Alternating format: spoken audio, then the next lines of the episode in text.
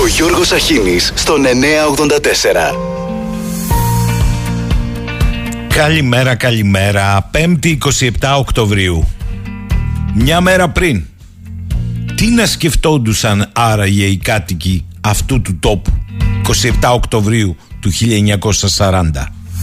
Ήταν ένα καθημερινό πρωινό ασχολιών και ραθυμίας.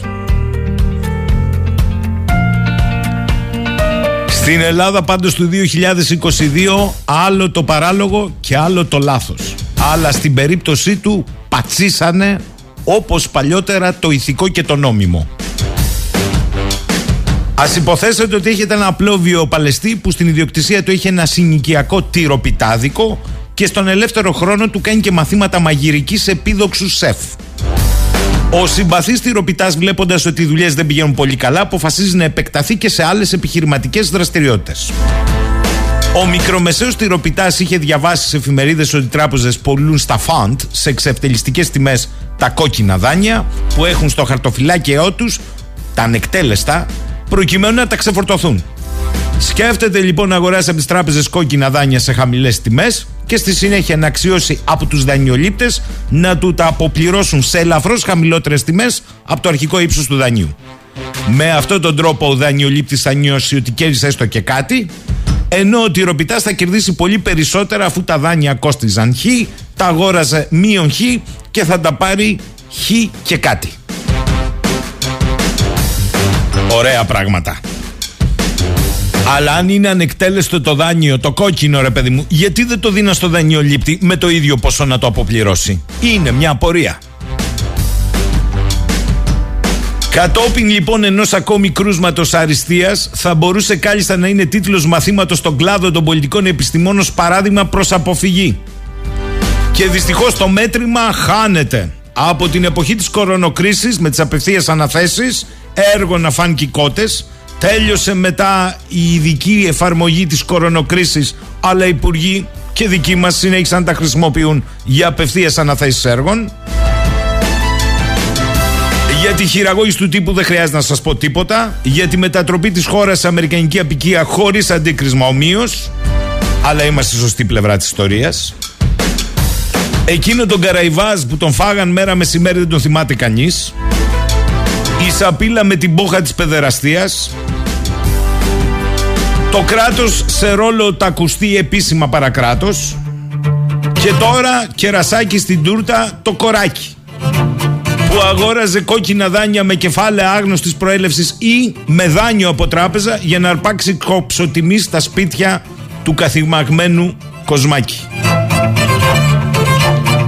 Αλλά εδώ έχουμε ένα blame game. Αυτό είναι το βασικό. Δεν ξέραμε εμείς, ξέραν οι από κάτω, ξέραν οι παρακάτω. Ήξερε ο πρόεδρος της Επιτροπής Πόθεν Έσχε, που είναι και αντιπρόεδρος της Βουλής. Αλλά ο αντιπρόεδρος της Βουλής είπε: Παιδιά, με συγχωρείτε, ανώτατος δικαστικός κάνει τους ελέγχους. Τα λέω γιατί κάποια στιγμή η κάλπη Απρίλη-Μάη κοντά είναι το θέρος πλησιάζει. Υπάρχει μια πολιτική παραδοχή ότι από την αμήλικτη πολιτική πραγματικότητα ουδής γλιτώνει. Να σας πω πάντως ότι όσοι είπατε και ακούσατε ότι μπήκε οικονομικός εισαγγελέας στην υπόθεση και ζήτησε από τη Βουλή το πόθεν έσχες του κυρίου Πάτσι μάλλον να ξέρετε ότι είναι εξαέρωση. Αρμόδια αρχή να ελέξει το πόθεν έσχες βουλευτών είναι μόνο η Επιτροπή Πόθεν έσχες της Βουλής, μέλος της οποίας, προσέξτε, είναι και ο πρόεδρος της αρχής ξεπλήματος μαύρου χρήματος, ο κύριος Βουρλιώτης. Αν δεν προηγηθεί ο έλεγχος στο πόθεν έσχες του κυρίου Πάτσι και αν δεν συνταχτεί πόρισμα, Χωρίς πόρισμα, η έρευνα του οικονομικού εισαγγελέα θα είναι στον αέρα. Ωστόσο, τα κεντρικά κανάλια λέγαν χθες ο οικονομικός εισαγγελέας μπήκε στην υπόθεση. Κατά τα άλλα, όλοι έπεσαν από τα σύννεφα. Καλά, όλοι πέσαν από τα σύννεφα και στην κυβέρνηση. Εκιάνο ο κουμπάρος του Πάτσι που τον πάντρεψε, το παιδί από το δομοκό, ο Πέτσας. Ούτε αυτός είχε πάρει χαμπάρι τι έκανε ο κουμπάρος. Εν τω μεταξύ έχει πάρει φόρα ο Πολάκης. Ποιος τον σταματάει τώρα. Νέα αποκάλυψη σήμερα. Νέο μπουμπούκι. Αναφέρεται στην κυρία Ρεβέκα Πιτσίκα η οποία ανεσύρθη από το επικεφαλής του Μητρώου Στελεχών του κόμματος, του κυβερνώντος. Και όπως καταγγέλει ο Πολάκης με έγγραφα είναι η ίδια επωφεληθείσα από απευθείες αναθέσεις σχετικά με την παροχή συμβουλευτικών υπηρεσιών σε ΕΡΤ ΕΡΤ, αυτή που έδωσε το Μουντιάλ στον Αντένα, κλείνοντας τα μάτια. ΑΔΜΙΕ, ωραία ρεύμα και ΕΛΤΑ Αυτά τα ελτά ρε παιδιά ένα πράγμα δεν μπορώ να το καταλάβω. Ο βουλευτής πάντως που θησάβριζε αγοράζοντας κόκκινα δάνεια δεν είναι καμία εξαίρεση στο πολιτικό σκηνικό της χώρας. Δυστυχώς είναι ο κανόνας και ιδίως μετά το φούντο της χώρας καταλαβαίνετε. Και βεβαίως όλοι ψηφίζουμε αλλά να ξέρουμε κιόλας.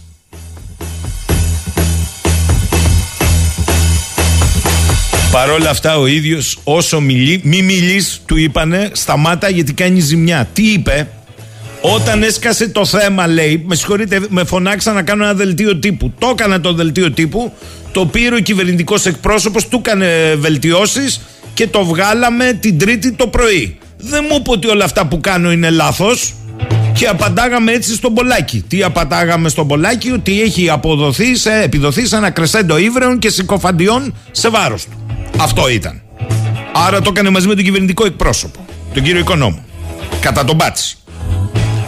Και μετά από όλα αυτά τι έγινε, διαγράφει ο Πάτσης. Και παρετήθηκε για λόγους ευθυξίας ο ΣΕΟ τον ΕΛΤΑ. Καταλάβατε, Όχι. Και έτσι όλοι έχουν πέσει από τα σύννεφα μετά το θόρυβο. Κανείς δεν ήξερε, μα κανείς. Και μαθαίνουμε σιγά σιγά για offshore που δεν ήξερε και ο ίδιος ότι έχουν ασυμβίβαστο. Άντε καλέ.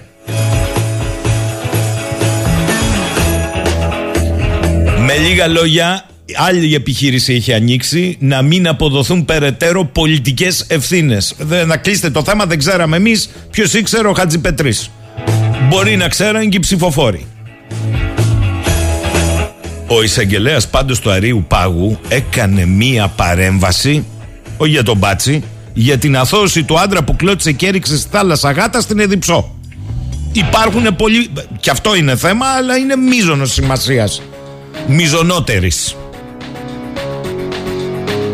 Είπε τα νέα η Αγγελική πρωί-πρωί, έτσι το καταλάβατε, οι επιδοτήσεις για τον Νοέμβριο θα είναι χαμηλότερες αφού θα είναι χαμηλότερο και αυτό που λέει θα πληρώσουμε που θα είναι ακριβότερο από αυτό που πληρώναμε. Εν τω μεταξύ έχω τον Παντελή που του ήρθε λίγο προκαταβόλα 140 ευρώ και επιδότηση στην προκαταβόλα 570 ευρώ. Και λέει ο Παντελής τώρα, Μα έκαιγα εγώ 700 ευρώ ρεύμα μόνο από την προκαταβολή. Πολύ απλό παντελή, βγάζουν τη δαχτύλα έξω και υπολογίζουν την κιλοβατόρα. Απλά πράγματα. Και μετά σου λένε ότι χάρη σε μένα έγινε ιστορία. Αχ Γιώργο μου λέει κούλα εδώ, καλημέρα κούλα μου. Από ό,τι κατάλαβες και με τη βούλα πια έχουμε εθνικό τοκογλύφο το βουλευτή που δεν παρετείται και θα τον πληρώνουμε κιόλας. Στη Γαλλία πάντως βρήκαν τη λύση για την εξοικονόμηση ενέργειας. Θα μειώσουν λέει οι Γάλλοι το χρόνο που είναι αναμένο το μάτι της κουζίνας και έτσι θα αντιμετωπίσουν την ενεργειακή κρίση. Το μήνυμα είναι ένα. Κλείστε το διακόπτη της κουζίνας όσο πιο γρήγορα γίνεται. Θα γίνεται τώρα μάχη, αλτέντε θα τα τρώνε όλα. Ωραία πράγματα παιδιά, ωραία.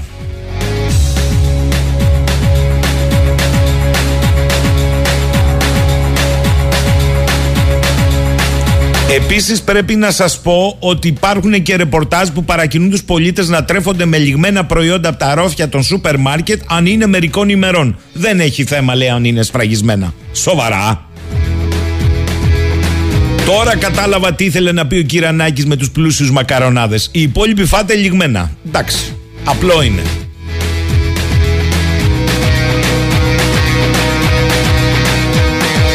Ένας παλιός δάσκαλος στη δημοσιογραφία και με αφορμή τότε την κατασκευή του μετρό έλεγε ότι κοντά στο βασιλικό ποτίζεται και η γλάστρα. Θέλοντας να επισημάνει ότι το ιδιωτικό κεφάλαιο θα κερδίσει έτσι κι αλλιώς, αλλά μέσα στο φαγοπότι όλο κάτι θα περισσέψει και για μας πλεμπαίους.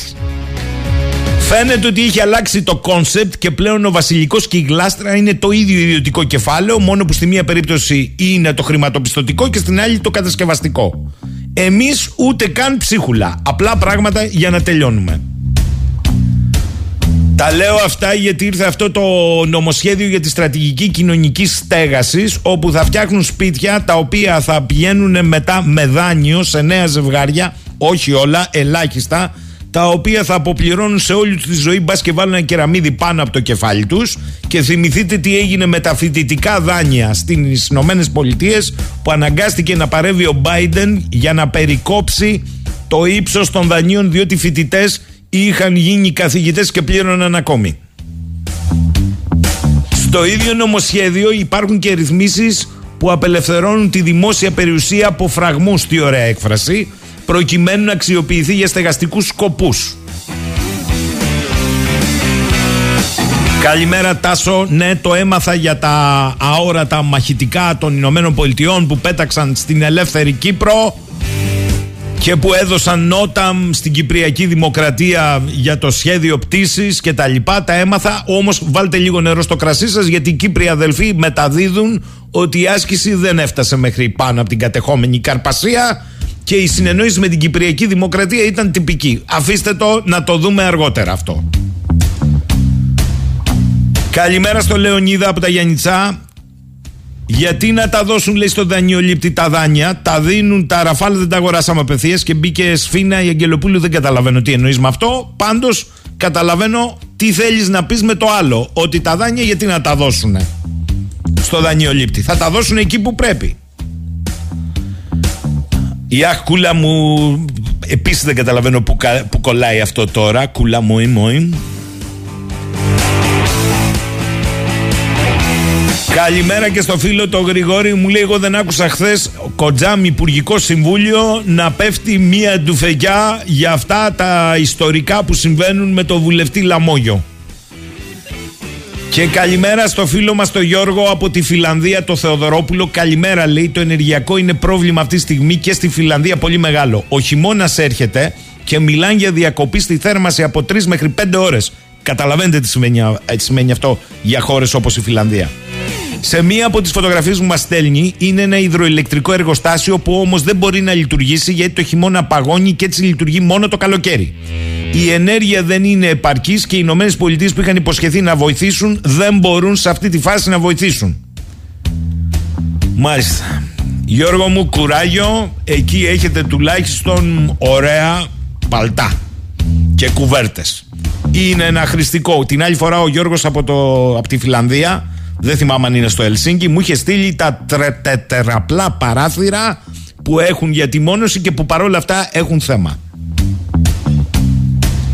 Ο Σωτήρης, καλημέρα Σωτήρη. Αν πάει ένα νομοσχέδιο για παράδειγμα θανατική ποινή στον ταλέπορο που χρωστά η εισπρακτική να μπορεί να τον πυροβολεί στο κεφάλι, το Σωτήρη γιατί δεν έχει ή χημικό ευνοχισμό αν αντισταθεί αφού του έχουμε σπάσει την πόρτα, τα κοράκια θα ψηφίζουν ναι σε όλα. Ερώτηση, ο κόσμος δεν είναι σε νόμιμη αυτοάμυνα πλέον. Πώς το λένε αυτό αλλιώς;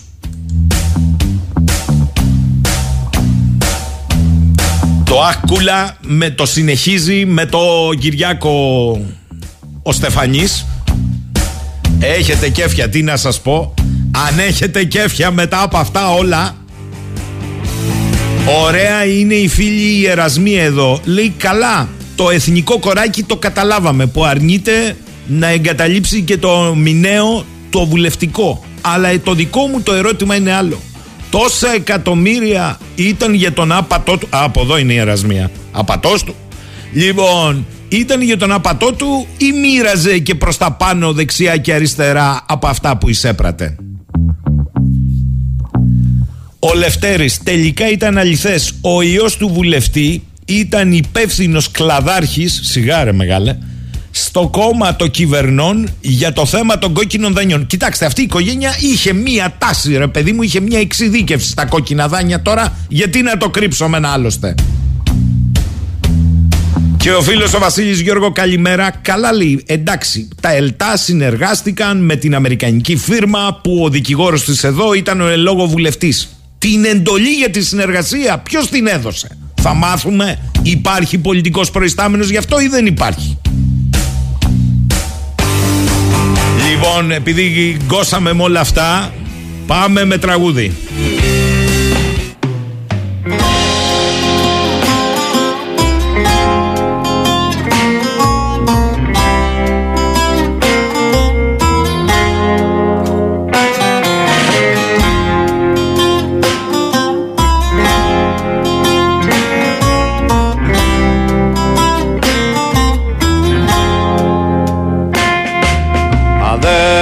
Αδέσποτη ζωή, ελευθερία και θάνατος στο γυάλινο κατάρτι του φόβου σημαία. Αδέσποτη ζωή, σκιά στο πεζοδρόμιο όπως βαδίζουν του Χόρχε τα σιαμαία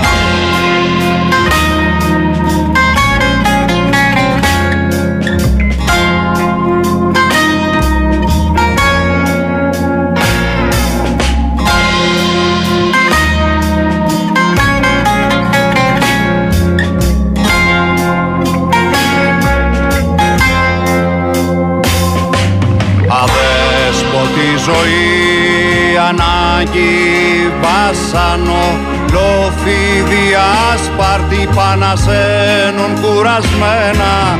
Αδέσποτη ζωή σημάδι στο πρόσωπο που κάνει τον κόσμο να αποστρέφει το βλέμμα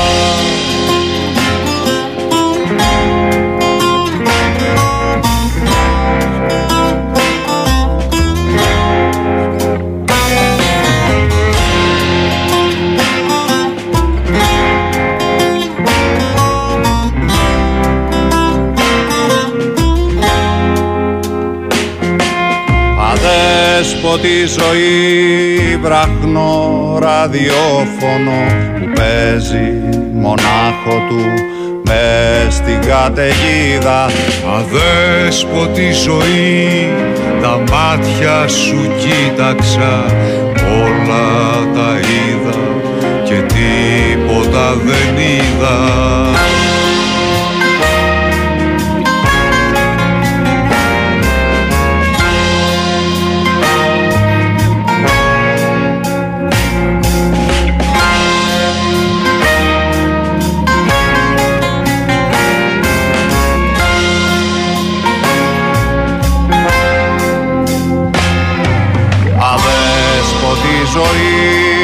αβέβαιη χαλκίνη άγνωστη σαν τον άγνωστο πνιγμένο στη λίμνη.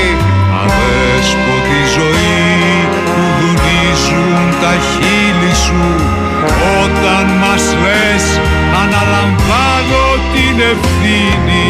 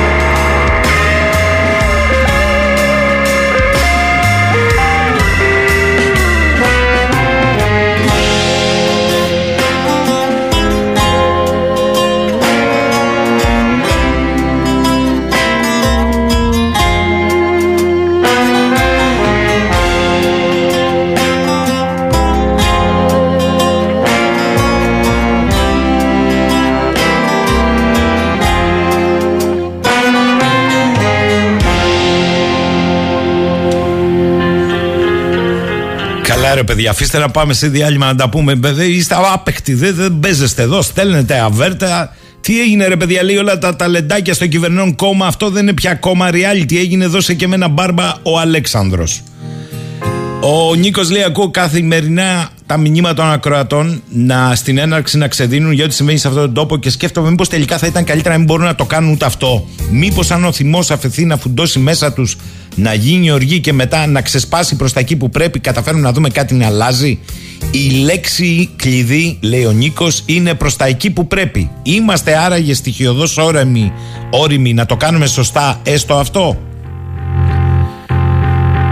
Ο Χρήστος με πάτσιδες και τσακαλώτους υπάρχει περίπτωση ο Κοσμάκης να βρει ηρεμία ποτέ. Είναι αδύνατον. Θα μας πιούν το αίμα μέχρι την τελευταία σταγόνα. Ο Δημήτριος. Το διαβάζω ακριβώς όπως είναι το Δημήτριος. Δεν λέει Δημήτρης. Χρόνια πολλά για χθες πάντως, Δημήτριε. Καλά λέει, πέφτουν όλοι από τα σύννεφα. Κανείς δεν ήξερε τίποτα. Ε, το είπαμε, πέσανε παιδιά όλοι από τα σύννεφα. Και δείξαν και μηδενική ανοχή. Από την κεφαλή. Τον αποπέμψαν. Δεν τον αποπέμψαν. Έστω και με δύο-τρία χρόνια καθυστέρησης. Απλά εκείνος ο κουμπάρος, έστω ρε παιδί μου, δεν ήξερε τίποτα. Τίποτα δεν ήξερε. Δεν, δηλαδή, όταν βρισκόντουσαν οι κουμπάροι να, να πιούν ένα καφέ, ένα κοκτέιλ, κάτι, ένα tea party, δεν το ρωτούσε για πες μου ρε Αντρίκο. Πώς γίνεται αυτή η δουλειά, δεν υπάρχει κάτι επιλήψιμο. Όχι θα του λέει ο Αντρίκος. Παίρνω στο 1 15 τα κόκκινα, τα ανεκτέλεστα που δεν μπορεί να εισπράξει και μετά αγοράζω εγώ αφού τα αγόρασα τα δίνω στη μισή, στο 40% και είμαστε όλοι ικανοποιημένοι. Άσε που για τις εξωχώριες δεν μου έχετε... Ε, εξωχώρη. Η offshore είναι εξωχώρια. Στα ελληνικά θα μιλάμε ελληνικά. Όπου βολεύει και είναι σκάνδαλα άλλων είναι offshore. Όπου δεν βολεύει θα είναι ελληνική η γραφή, θα είναι εξωχώριες. Οπότε παιδιά ηρεμήστε Εντάξει, καταλαβαίνω θυμός, οργή, αγανάκτηση λογικών, διότι έχουμε πια εθνικό τοκογλυφό. Αυτή είναι η αλήθεια. Εντάξει. Και μάλιστα εθνοπατέρα, αμοιβόμενο. Αλλά παιδιά, να θυμάστε, έλεγε ο Μακαρίτης, σπουδαίος συγγραφέας και ποιητής Ιταλός, ο Αντώνιο Πόρτσια στις φωνές. Το ανήμερο του ανθρώπου δεν είναι το κακό που υπάρχει σε αυτόν. Είναι το καλό. Και εκεί είναι το πρόβλημα. Λέω ο Λεωνίδας από τα Γιάννητσά, τον έφαγε στον κουμπάρο. Μήπως η κουμπάρα ήξερε αφού τον διώξαν από το κόμμα, αλλά καλά λύθηκε το πρόβλημα. Αν δε, δεν πάει έτσι. Είναι και ο γιος δεν είναι οικογενειακή ευθύνη που είναι υπεύθυνος τομεάρχης κόκκινων δανείων. Και είναι και οι υπουργοί που δίναν τις εντολές. Και είναι και όλοι αυτοί που ξέρανε. Πώς θα γίνει τώρα δηλαδή. Δεν τα λέω εγώ, τα είπε ο ίδιος. Με συγχωρείτε, τα είπε ο ίδιος χθες και μετά το μεσημέρι μαζεύτηκε, γιατί προφανώς τα πέσαν τα τέλεια. Μέχρι χθες το μεσημέρι και λαϊδούσα από εδώ και από εκεί. Όλοι τα ξέρανε, σε όλους τα είχα πει. Αυτοί μου είπαν κατέβα, εγώ τους τα είχα πει, μου είπαν δεν έχω πρόβλημα. Μετά δεν μου είπε κανείς ότι υπάρχει ασυμβίβαστο και δεν ξέρανε και για τις εξωχώρες να μου πούνε και μου φτιάχναν και το δελτίο τύπου. Τι δεν καταλάβατε. Είναι ομολογημένα όλα. Κατά συνέπεια, πιάστε το νήμα πάλι από την αρχή και θα βρεθείτε σε μια πραγματικότητα. Ο Νίκος από το Λονδίνο λέει: Εντάξει, τον έδιωξε το κόμμα. Αυτός ο κύριος θα σταματήσει τη δράση με την εταιρεία που αγόρασε τα κόκκινα δάνεια ή θα συνεχίσει κανονικά ως ανεξάρτητος βουλευτής μέχρι τα επόμενα εκλογάς.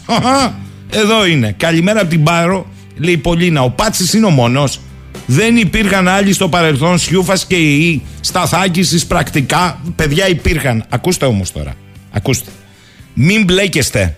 Εδώ είναι τελείως διαφορετική σκάλα. Πιστέψτε με τελείως διαφορετική. Διαχρονικό είναι το θέμα. Ποτέ δεν ξέρει ο Σταυλάρχης. Η υποκόμη γύρω του είναι το πρόβλημα. Διαχρονικός. Αλλά υπάρχει μια αδύρυτη πραγματικότητα.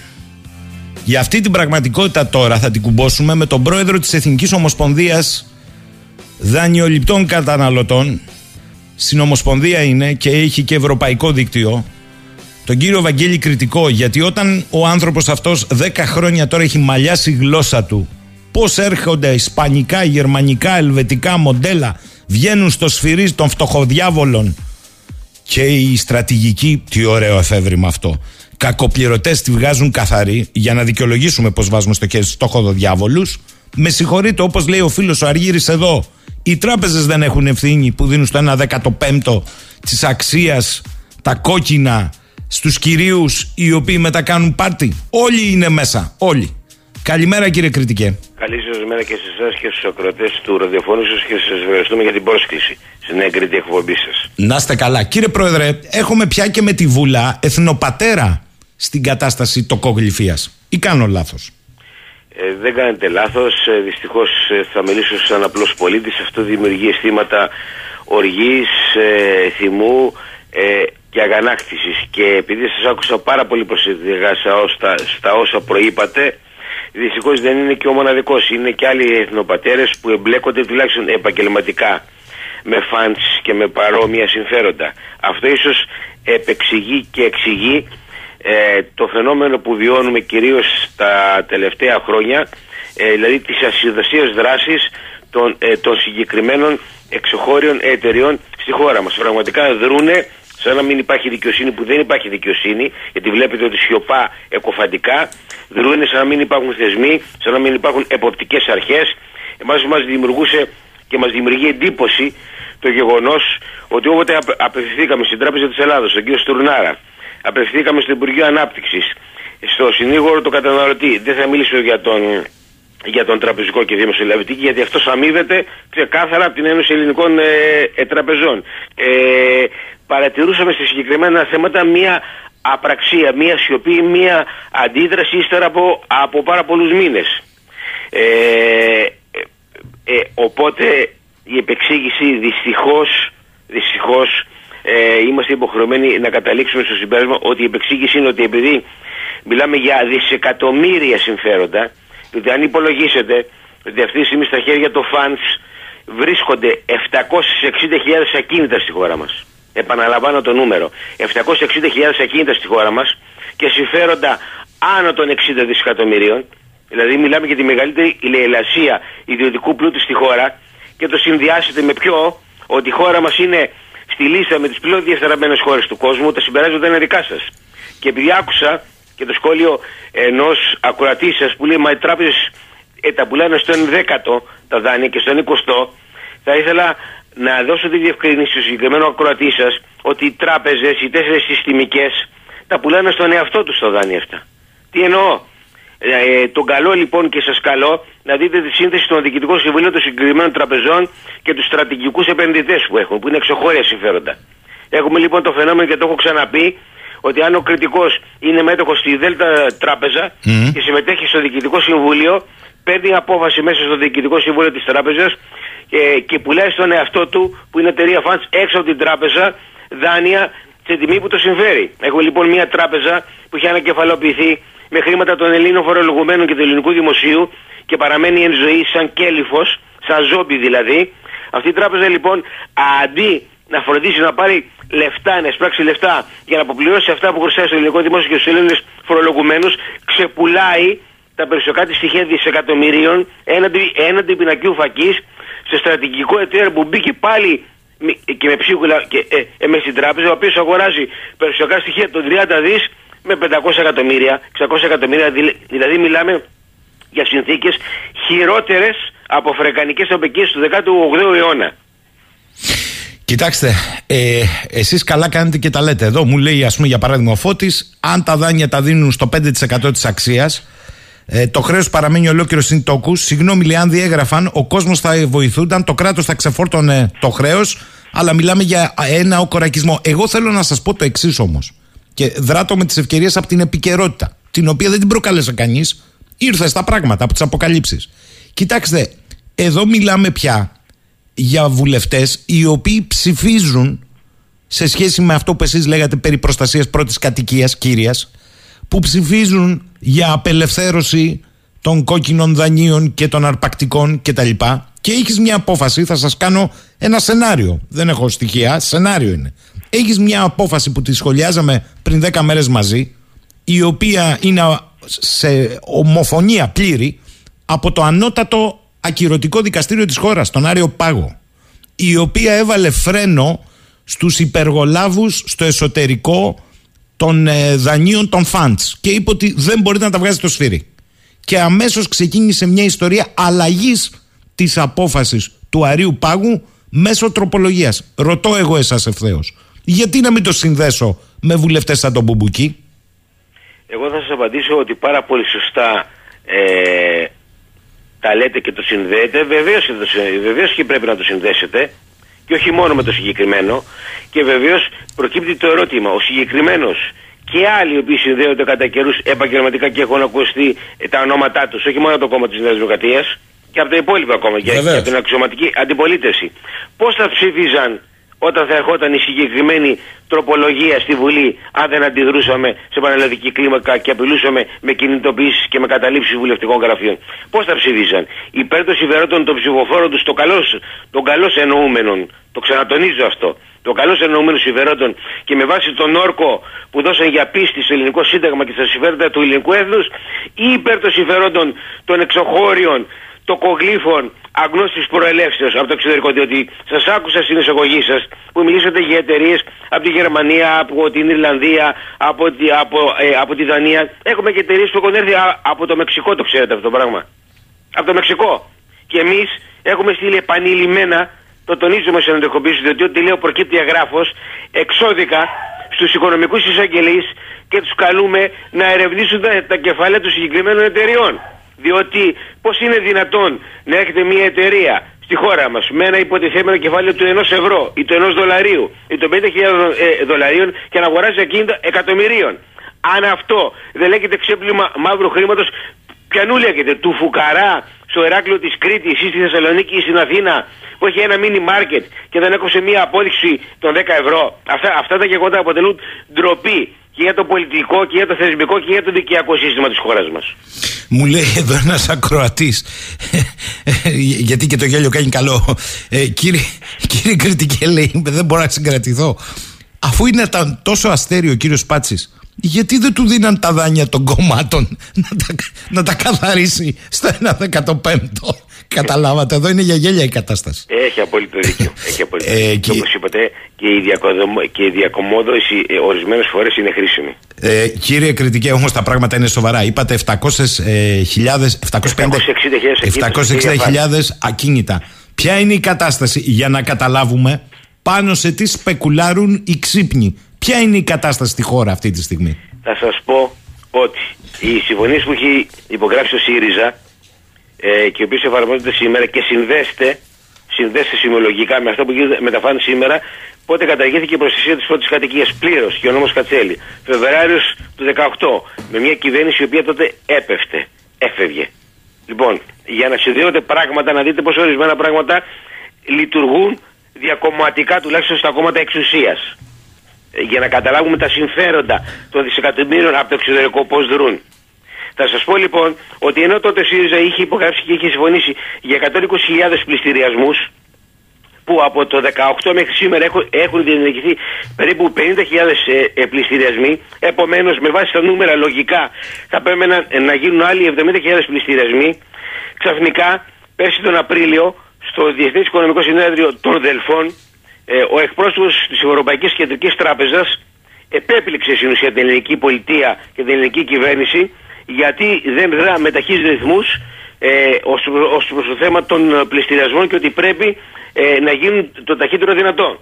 Πριν από ένα μήνα έρχεται λοιπόν στο φως της δημοσιότητας μία είδηση σαν ανακοίνωση η οποία λέει ότι πρέπει να γίνουν μέσα στην επόμενη τριετία συνολικά 160.000 πληστηριασμοί. Δηλαδή στα προηγούμενα νούμερα και ενώ πρέπει να είναι 70.000 πληστηριασμοί προστίθεται άλλοι 90.000 πληστηριασμοί. Αυτό λοιπόν να το συνδέσετε με τις επιπρόσθετες πωλήσεις δανείων που φεύγουν από τις συστημικές τράπεζες και πηγαίνουν στους εαυτούς τους που είναι έξω από τις τράπεζες, στους εταίρους τους και στις 760.000 ακίνητα που βρίσκονται στα χέρια τους καταλαβαίνετε θα το πω γιατί πιάτσικο ετοιμάζεται η χώρα. Είναι το μεγαλύτερο πιάτσικο ιδιωτικής περιουσίας σε ειρηνική περίοδο στην Ευρωπαϊκή Ήπειρο. Και ρωτώ, ποιος θεσμικός παράγων αντιδρά, η δικαιοσύνη, ε, οι, οι εποπτικές αρχές, τι η σας έχει, τι σας έχει πει ε, το Σώμα των Οικονομικών Εισαγγελέων που έχετε προσφύγει εγγράφος; Εκοφαντική σιωπή. Εμείς θα κοινοποιούμε εξοδίκως. Τι σας έχει πει ε, ο εισαγγελέας του Αριού Πάγου; Εκοφαντική σιωπή. Εκοφαντική σιωπή. Για συγκεκριμένες περιπτώσεις. Μάλιστα. Αυτό εμάς ειλικρινά μας θλίβει. Μας θλίβει. Και θα πω λοιπόν, γιατί πρέπει να αντιλαμβανόμαστε γιατί μια χώρα κατά, ε, κατακρίλα, ε, ε, ε, ε, πέφτει ε, και ε, στη διαφθορά και στην παραγμή όταν οι θεσμοί της δεν λειτουργούν. Θα σας πω λοιπόν ότι πέρσι όταν ήμουν στη Βουλή ε, Εμπορίου και Οικονομικών που επεξεργαζόταν τον πτωχευτικό κώδικα για ιδιώτες που περιείχε και περιέχει πολλές απαράδεκτες διατάξεις που καταπατούσαν ακόμα και ανθρώπινα δικαιώματα όπως περί απαγόρευσης προσφυγής στη δικαιοσύνη κάποιου που το φαντς θα τον οδηγούσε σε υποχρεωτική πτώχευση το οποίο καταφέραμε και το ε, και απαλήθηκε τελικά ύστερα από αγώνα ο εκπρόσωπος Ένωσης Δικαστών και Εισαγγελέων δημιουργήσε ολόκληρο θέμα και φασαρία στην Επιτροπή για ποιο πράγμα; Όχι για το πτωχευτικό. Αλλά επειδή λέει δεν μίλησε πρώτος από όλους τους, ε, τους φορείς που παρήσονται εκεί. Αυτό ήταν το πρόβλημα. Από αυτό καταλαβαίνετε τι επικρατεί λοιπόν. Τίποτα άλλο δεν σας λέω. Ηθική παραγμή. Ε, κύριε Πρόεδρε, με ρωτάει εδώ πολλοί κόσμος. Το γεγονός ότι εδώ έχεις έναν βουλευτή ο οποίος δηλώνει ότι δεν ήξερε ότι υπήρχε ασυμβίβαστο. Είστε και νομικός, αν δεν κάνω λάθος, έτσι δεν είναι; Ε, νομικός, όχι δικηγόρος. Νομικός, ναι. Ναι, ναι, νομικός. Νομικός. Είναι δυνατόν ένας δικηγόρος, νομικός δηλαδή, της εμβέλειας του εν λόγω κυρίου να μην γνώριζε τις βασικές υποχρεώσεις και να περιμένουν να τους πούνε στη Βουλή ότι έχει ασυμβίβαστο, ότι χρειάζεται φορολογικές δηλώσεις, ότι χρειάζεται το πόθεν έσχες να τα έχει δηλωμένα, ότι δεν μπορεί να κάνει εξωγχώρια, κοντράτα κτλ. Μα φυσικά και το γνώριζε. Είναι δυνατόν ένας πρωτετή φοιτητή της νομικής θα διδάσκεται αυτά στο έτος του. Μα φυσικά και τα γνώριζε. Είναι δυνατόν. Και εδώ και διατυπώνεται και το ερώτημα. Πώς θα ψήφιζε αν ερχόταν η τροπολογία στη Βουλή που θα καταγούσε την απόφαση του Αρέου Πάγου που απαγόρευε στους υποεργολάβους, δηλαδή στους σέρβιστες, να, ε, ε, ε, ε, να διενεργούν ε, πληστηριασμούς για λογαριασμούς στο φαντς. Πώς θα ψήφιζε; Μάλιστα. Υπέρ των συμφερόντων του ή υπέρ των συμφερόντων των, των ψηφοφόρων του. Εδώ το ασυμβίβαστο δεν είναι απλώς εξόφθαλμο, είναι καραμπινάτο. Είναι καραμπινάτο. Και όλοι γνώριζαν. Ε, ο Λεωνίδας ρωτάει, κύριε Πρόεδρε, λέει, είναι νόμιμο τα προσωπικά μας δεδομένα να βγαίνουν στο εξωτερικό για να τα επεξεργαστούν αυτά τα φαντς είτε στο Μεξικό είτε στην Ιρλανδία χωρίς τη συγκατάθεσή μας. Φυσικά και δεν είναι νόμιμο.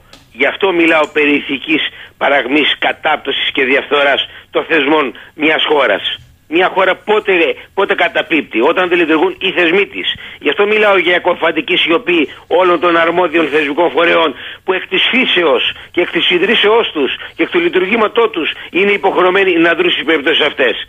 Και διατυπώνει το ερώτημα πώς είναι δυνατόν όλοι αυτοί οι άνθρωποι, οι εισαγγελείς, δικαστές, ανεξάρτητες αρχές που αμείβονται με εξωπραγματικές αμοιβές με πολλές χιλιάδες ευρώ μηνιαίως από τα χρήματα των Ελλήνων φορολογουμένων να μην πράττουν τίποτε ε, από αυτά στα οποία είναι εντεταλμένοι. Λοιπόν, λέει ο Παναγιώτης, Α, ωραίο. Α, για ακούστε κύριε Πρόεδρε, μπορεί να μην το έχετε υπόψη σας ή μπορεί και να το ξέρετε, γιατί εσείς μαζεύετε στοιχεία από όλη την Ελλάδα. Καλημέρα, λέει από τα Γρεβενά. Στον ορεινό όγκο Πίνδου, εδώ, είχαμε 15 ξενοδοχειακές μονάδες Lux οι οποίες από την κρίση μπήκαν μέσα. Πρωτοστάτες επειδή για να τη βγάλουν βάλαν πρόσφυγες με το πρόγραμμα το οποίο έληξε. Πρωτοστάτες για να φύγουν από το πρόγραμμα και να αγοραστούν τα δάνειά τους το 1 δέκατο ήταν μεταξύ άλλων και ο ελόγω βουλευτής ως νομικό γραφείο. Τα ξέρει λέει αυτά ο κύριος Πρόεδρος και τα ξενοδοχεία περάσαν σε άλλα χέρια. Ε, το συγκεκριμένο δεν το, ξέρω. δεν το γνώριζα αλλά είναι θα θέλετε στα πλαίσια ε, μιας, ε, ενός ευρύτερου θα πω προγράμματος τακτικής ε, που εφαρμόζεται ε, στα τμήματα καθυστερήσεων των τεσσάρων συστημικών τραπεζών όταν πουλιώτησαν τα κόκκινα δάνεια όπου εκπρόσωποι των φορέων αυτών, δηλαδή των funds, των εξωχώριων των τοκογλήφων κυριολεκτικά ξεσκόνησαν όλα τα κόκκινα δάνεια των επιχειρήσεων και αυτό είναι και ο λόγος που μιλάω για αφελινισμό του ελληνικού επιχειρήν σε κρίσιμες περιοχές της χώρας και θα είμαι συγκεκριμένος στο βόρειο και ανατολικό Αιγαίο συστηματικά κάθε μήνα ελληνικές αμυγός επιχειρήσεις, μικρές μικρομεσαίες, περνάνε στα χέρια ξένων φάνου, ξεπουλιούνται σε ένα δέκατο και ένα εικοστό της τιμής. Γιατί οι τράπεζες δώσαν τα δάνεια αυτά σε φαντς και τα φαντς πλέον τα πουλάνε σε ξένα συμφέροντα. Όταν, όταν λοιπόν μια χώρα, μια, μια περιοχή στην ουσία χάνει τον οικονομικό έλεγχο, στη συνέχεια τι μένει να χάσει; Και τον έλεγχο εδάφους. Α διαβάσουμε λίγο ιστορία και να καταλάβουμε τι εννοώ. Μου λέει εδώ ο Νίκος από το Λονδίνο, καλημέρα λέει, τον κύριο κριτικό να τον κατεβάσετε κάτω στην Κρήτη για μια τηλεοπτική εκπομπή για να γίνουν κατανοητά όλα αυτά. Πρέπει να έχει ετοιμάσει σε slides PowerPoint όλα τα επίμαχα σημεία τους νόμους που έχουν ψηφίσει όλα τα κόμματα της Ελληνικής Βουλής με αριθμό ΦΕΚ από κάτω. Οι πληροφορίες είναι πολλές, θέλουμε ΦΕΚ και μου λέει ο φίλος ο Κούλης από Θεσσαλονίκη.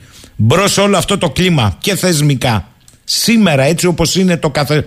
Πρόσκληση είναι αυτή να κατεβείτε, κύριε Πρόεδρε. λοιπόν, βεβαίως. Ε, μου λέει εδώ ο φίλος ο Κούλης, σε όλο αυτό το κλίμα και θεσμικά, όπως είπατε, που τρώτε πόρτα, σχήμα λόγου. Με αυτή την κατάσταση και με 760.000 στα μανταλάκια, Πώς μπορεί σήμερα ο σύλλογος να αντιπαρέλθει και να συνδράμει τους δανειολήπτες, Τι πρέπει να κάνουν οι δανειολήπτες; Το βασικό είναι εξ αρχής από την πρώτη στιγμή ένας ε, δανειολήπτης ο οποίος θα έρθει αντιμέτωπος με, με τέτοιες ε, καταστάσεις να αντιδρατεί ενώ. Μας κοινοποιήθηκε ένα εξώδικο ή μια επιστολή περί πωλήσεως ή τη του δανείου μας. Γνωρίζω ότι αυτά έχουν κόστος. Πρέπει όμως να γίνονται αν θέλουμε να υπερασπιστούμε τις πατρογονικές μας ή τις προσωπικές μας περιουσίε. Άμεσα αντιδρούμε με κατώ, κατόμοιο τρόπο εξοδίκω και λέμε ότι εμείς δεν αποδεχόμαστε, διότι έγινε ερήμην μας, την πώληση ή την δηλοποίηση του δανείου μας. Πρώτο δεδομένο. Δεύτερο δεδομένο. Μας έχετε εξοδίκωση η επιστολή η οποία μας γνωρίζει ότι ο συγκεκριμένο σέρβισε ανέλαβε τη διαχείριση του δανείου μας. Αντιδράμε πάλι όχι απλά εξοδίκω, αλλά και με αγωγή που αρνούμαστε αυτήν ε, την εκπροσώπηση. Μας, μας κοινοποιείται ε, διαταγή πληρωμής. Εκεί, εκεί αντιδρούμε και με ανακοπή και αν χρειάζεται και με αναστολή για, για πολύ συγκεκριμένους λόγους που ο κυριότερος είναι και εμείς αυτόν το χρησιμοποιούμε το μη βέβαιο και καθαρισμένο της απέτησης. Δηλαδή έχουμε μια τράπεζα και δεν πω ονομαστικά, είτε είναι η εθνική, είτε είναι ο Γιώργο, είτε είναι Α, η που πουλάει ένα δανειό μας. Η ανέλυξη του δανείου αυτού δεν έχει ελεγχθεί οικονομικά. Δηλαδή, εγώ μπορώ να, εγώ μπορώ να ισχυριστώ ότι, ότι ο κ. Σαχίνης μου χρωστάει 100.000 ευρώ. Το λέω εγώ όμως. Δεν το έχει ελέγξει κάποιος. Επομένως, το δάνειο είναι ανέλεκτο. Πουλάνε λοιπόν οφειλές με παράνομες χρεώσεις μέσα. Επομένως, πρέπει να γίνει ανακοπή στη, στη διαδοχή πληρωμής. Προχωράνε σε κατασχετήρια έκθεση. Ανακοπή και αναστολή. Το ίδιο, το ίδιο και στον πληστηριασμό.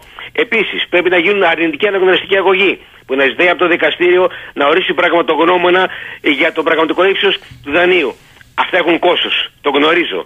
Όμως, αν κάποιος τα καταφέρει και κάνει όλες αυτές τις ενέργειες, πραγματικά δεν μπορούν να του υφαρπάξουν την περιουσία του. Είναι αδύνατον. Άλλος τρόπος δεν υπάρχει αυτή τη στιγμή. Θεσμικά, νομικά ε, ή από νομο... Δυστυχώς όχι. προστασίας. Μάλιστα. Που με πάρα πολύ κόπο. Θα πω από το 2002, προσέξτε τι ημερομηνίες. Από το 2002 μέχρι και το 2013 είχαμε φτιάξει με πάρα πολύ αγώνα κόπο, δικαστικό, εξοδικαστικό, με κινητοποίησεις κλπ. Ξυλώθηκε μέσα σε μια διετία, τριετία από το 2015 μέχρι το 2018 και τα αποτελέσματα ε, του ψηλώματος αυτού τα ζούμε σήμερα. Θα κλείσω με το ερώτημα του φίλου του Τάσου. Ακούστε το, ε, απευθύνεται σε εσάς λέγοντας ότι ο κύριος κριτικός γνωρίζει πολύ καλά πώς λειτουργεί το πολιτικό σύστημα, το δικαστικό σύστημα, το επιχειρηματικό σύστημα, το τραπεζικό σύστημα. Σας διαβάζω λοιπόν αυτό που συνεχίζει. Λέει ο κύριος Πάτσης, λέει, δεν ήταν ούτε κεραυνός εν εθρία, ούτε ανακάλυψε κανείς στην Αμερική πριν από πολλά χρόνια και μάλιστα πριν από δύο χρόνια, όταν εξελέγει και βουλευτής, όλα αυτά βγήκαν στη δημοσιότητα η δραστηριότητά μου. Ε, Μας λέει εδώ το είπε στον Αντένα. Επειδή δεν παρουσιάστηκα ξαφνικά σε αυτόν τον κόσμο και σε αυτή τη χώρα, είναι γνωστή και ειδικά κάποιες από τις δραστηριότητέ μου είχαν καταγγελθεί πάρα πολλές φορές. Νομίζετε ότι ένα πολιτικό κόμμα δεν ξέρει ποιον έχει στα ψηφοδέλτια του; Όλη η Ελλάδα το ξέρε. Μόνο το κόμμα μου ήξερε. Και κανείς δεν μου είπε ότι αυτά που κάνω δεν επιτρέπονται. Ρωτάει λοιπόν εδώ. Είναι δυνατόν ένας από το κόμμα του να μην του είπε ότι δεν επιτρέπονται; Εγώ θα σας πω ότι στην αρχή δεν του το είπε το ότι δεν επιτρέπονται. Όταν θα ερχόταν προς ψήφιση η συγκεκριμένη τροπολογία στη Βουλή που θα αφορούσε τα φανς και τους services και την δραστηριότητά τους δεν έπρεπε ο ίδιος να βγει να δηλώσει να πει ότι εγώ δεν θα παραστώ στην ψηφοφορία ή στην αρμόδια επιτροπή της Βουλής διότι υπάρχει ασυμβίβαση μεταξύ βουλευτικής ιδιότητας και επαγγελματικών μου δραστηριοτήτων απλά πράγματα. Τίποτα άλλο. Εάν το είχε κάνει αυτό, εγώ θα, θα έλεγα ότι ο άνθρωπος είναι πεντακάθαρος. Ναι. Σαφές αυτό που είπατε. Κύριε Πρόεδρε, θέλω να σας ευχαριστήσω έτσι για αυτή την άλλη ματιά, γιατί η πραγματικότητα είναι πολύ πιο σκληρή από τα παιχνίδια των τοκογλύφων και εντός ε, κοινοβουλίου. Είναι αυτοί που είπατε, τα 760.000 νοικοκυριά και επιχειρήσεις. Και βλέπουμε. Και εγώ θα ήθελα να σας ευχαριστήσω και για την πρόσκληση αλλά και για το θάρρος και την τόλμη σας διαμέσου της εκπομπής σας να θίγετε τα θέματα αυτά. Καλημέρα κύριε Πρόεδρε, θα τα ξαναπούμε. Εδώ είμαστε πάλι. Μου λέει ο φίλος ο Σταμάτης, καλημέρα. Τα άπαντα του οικονομικού αναλφαβητισμού στη χώρα μας σε μία μόνο πρόταση. Εγώ λέει δεν μπορώ να καταλάβω πώς μπορεί κάποιος να αγοράσει από την τράπεζα το δάνειό μου στο 7% της αξίας του και αυτός ο κάποιος να μην είμαι εγώ. Αν αυτό δεν είναι οικονομικός αναλφαβητισμός στην Ελλάδα του 2022, τι είναι; Ο φίλος μας ο Στάθης, ένας είναι ο Στάθης, λέει το ουσιώδες στην υπόθεση του αρχείου Πάτσι δεν είναι μόνο το ποταπό αλυσβερίσι τραπεζών και κορακιών, αλλά το ότι πολλοί εξημών με ήττα των αμνών το υποστηρίζουν. Επιπροσθέτως, ανάμεσα σε αυτά τα ζώα, τους αμνούς, υπάρχουν και εκείνα που κόπτονται για το κοπάδι τους, οδηγούμενοι επισφαγή. Και ο Μάκης μου λέει Γιώργο καλημέρα. Διακοπή ηλεκτροδότηση σήμερα το πρωί σε πολλές περιοχές της Γερμανίας στο αναπτυγμένο κομμάτι έχουν τεθεί εκτός λειτουργίας σερβερς με αποτέλεσμα να κρεμάσουν πολλοί ιστότοποι υπηρεσιών και ενημέρωσης. Έρχεται και σε εσάς. Καλομελέτα.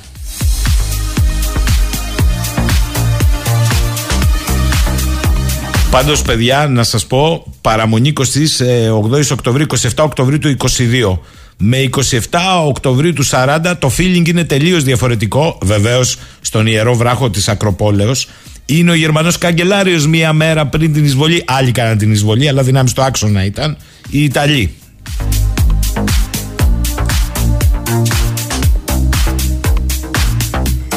Και ο Σωτήρης η αντιπολίτευση ακούει, βλέπει τον κόσμο τι γράφει, βλέπει τον κόσμο τι περνάει, κάνει όμως τουμπεκί γιατί αν χτύπα ξύλο η, η επόμενη κυβέρνηση δεν είναι από το λαό για το λαό και έρθει πάλι ο Αλέκος θα πει μνημόνια, δημοσιονομική σταθερότητα, τα αδέρφια μας στο ΝΑΤΟ.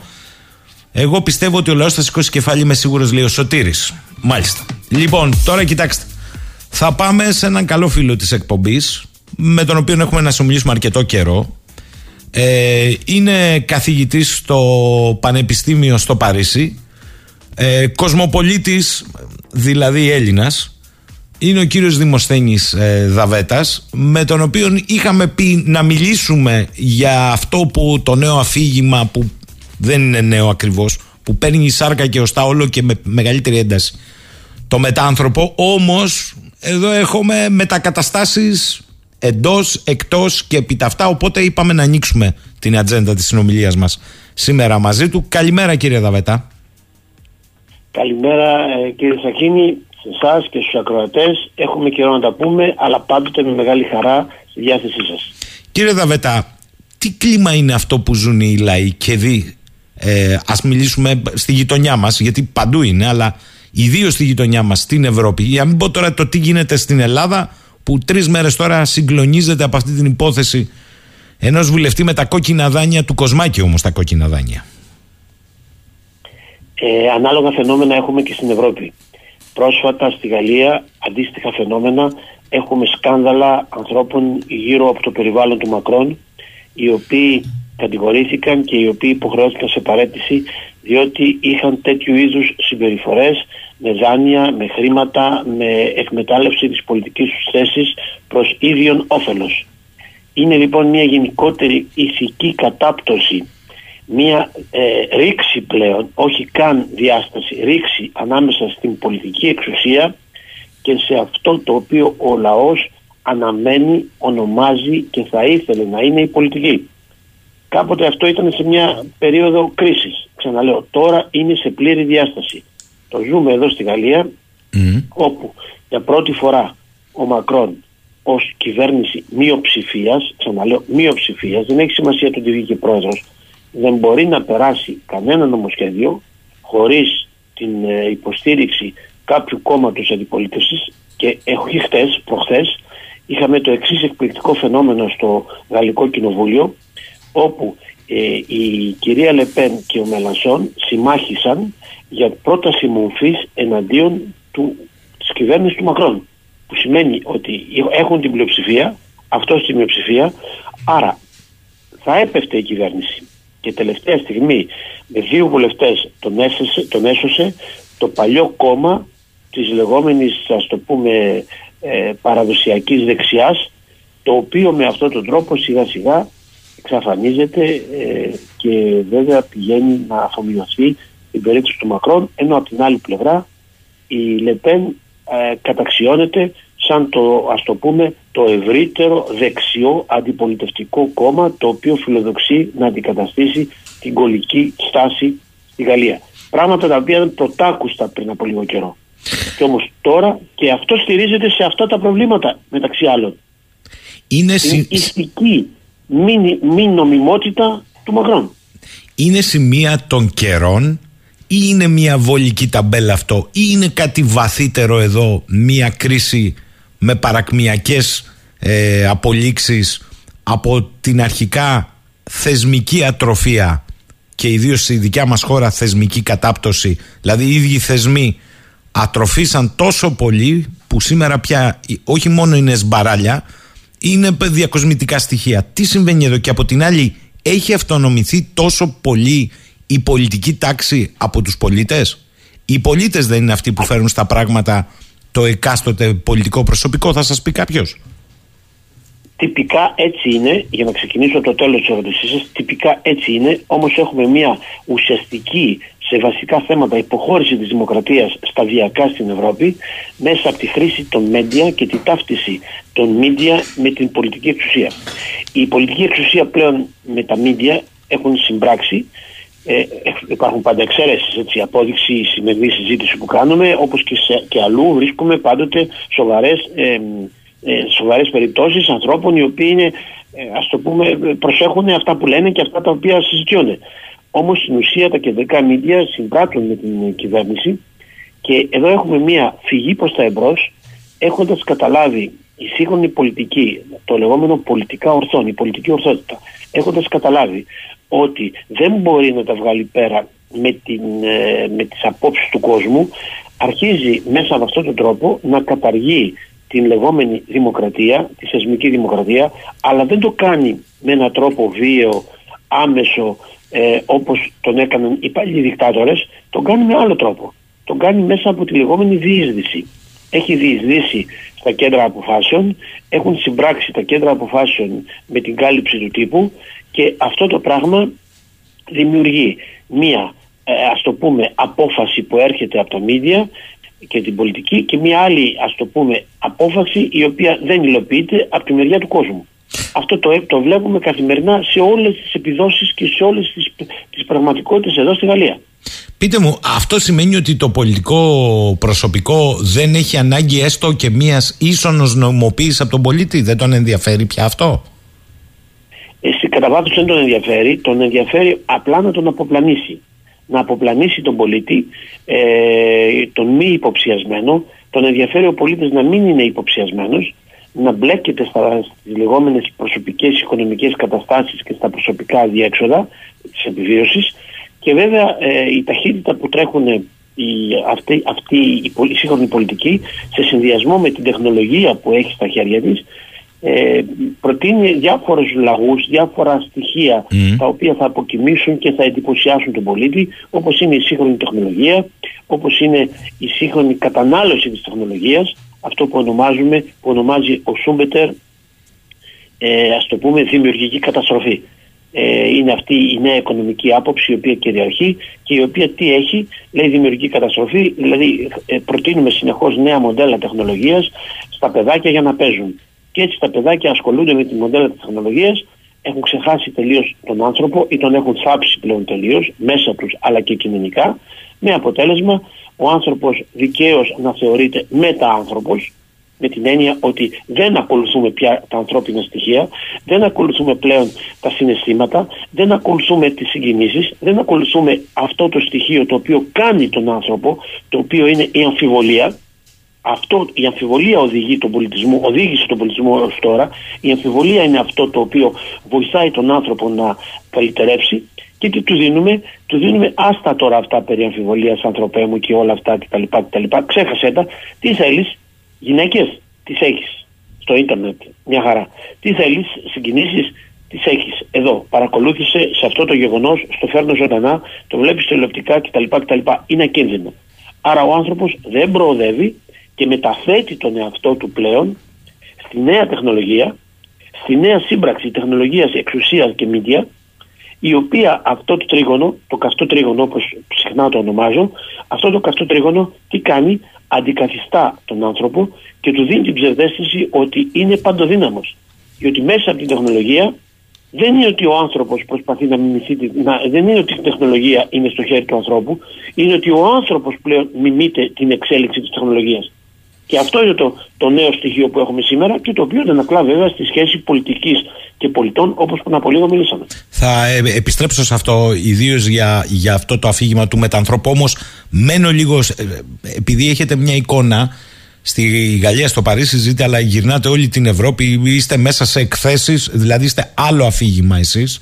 Ε, Διαρκώς. Προσφάτως είδα και στην Ιταλία. και στην Ιταλία. Ναι, ναι. και στην Ιταλία και έζησα τα γεγονότα. Θα τα, πούμε, θα τα πούμε. Θέλω όμως να σας ρωτήσω κάτι κομβικό. Υπό αυτή την έννοια, έχει νόημα η συζήτηση ότι η, η Ευρώπη και μένω στην Ευρώπη, που κάποτε ήταν φορέας ζυμώσεων, αλλά βεβαίως με μια ε, από έδρας αντίληψη για τον υπόλοιπο κόσμο. Αλλά έχει σημασία στην, ε, στην Ευρώπη η συζήτηση αυτή τη στιγμή ότι δεν έχουμε τις πολιτικές ηγεσίες προηγουμένων δεκαετιών. Μήπως οι, οι παρούσες πολιτικές ηγεσίες είναι αυτές το ανάλογο της εποχής;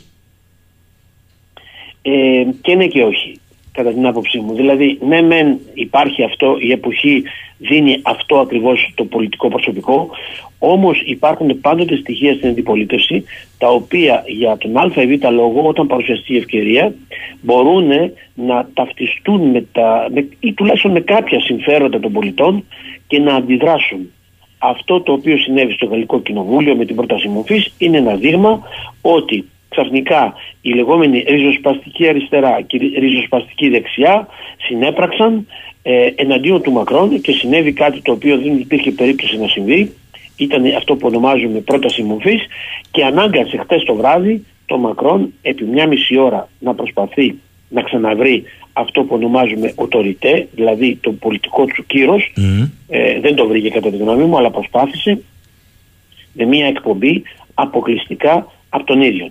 Δηλαδή για μια φορά, για μια φορά νιώθει τόσο απειλούμενος από το ενδεχόμενο να επιστρέψουν δυναμικότερα, γιατί έχουν ήδη επιστρέψει στα κίτρινα γυλαίκα, ζει με αυτό το φόβο των κίτρινων γυλαίκων, το οποίο είναι ακριβώς μια υγιής αντίδραση απέναντι σε αυτό το τρίγωνο το οποίο ανέφερα και έχουν αρχίσει να επιστρέφουν τα Σάββατα και αυτό ανάγκασε τον Μακρόν να προσπαθεί να αλλάξει συμπεριφορά και από συμμετοχική πολιτική που είχε αποφασίσει ακριβώς με το που βγήκε πρόεδρος γιατί ένιωθε την άνεση ότι θα βγει πρόεδρος ε, τώρα ξαναπερνάει στην πολιτική του Δία.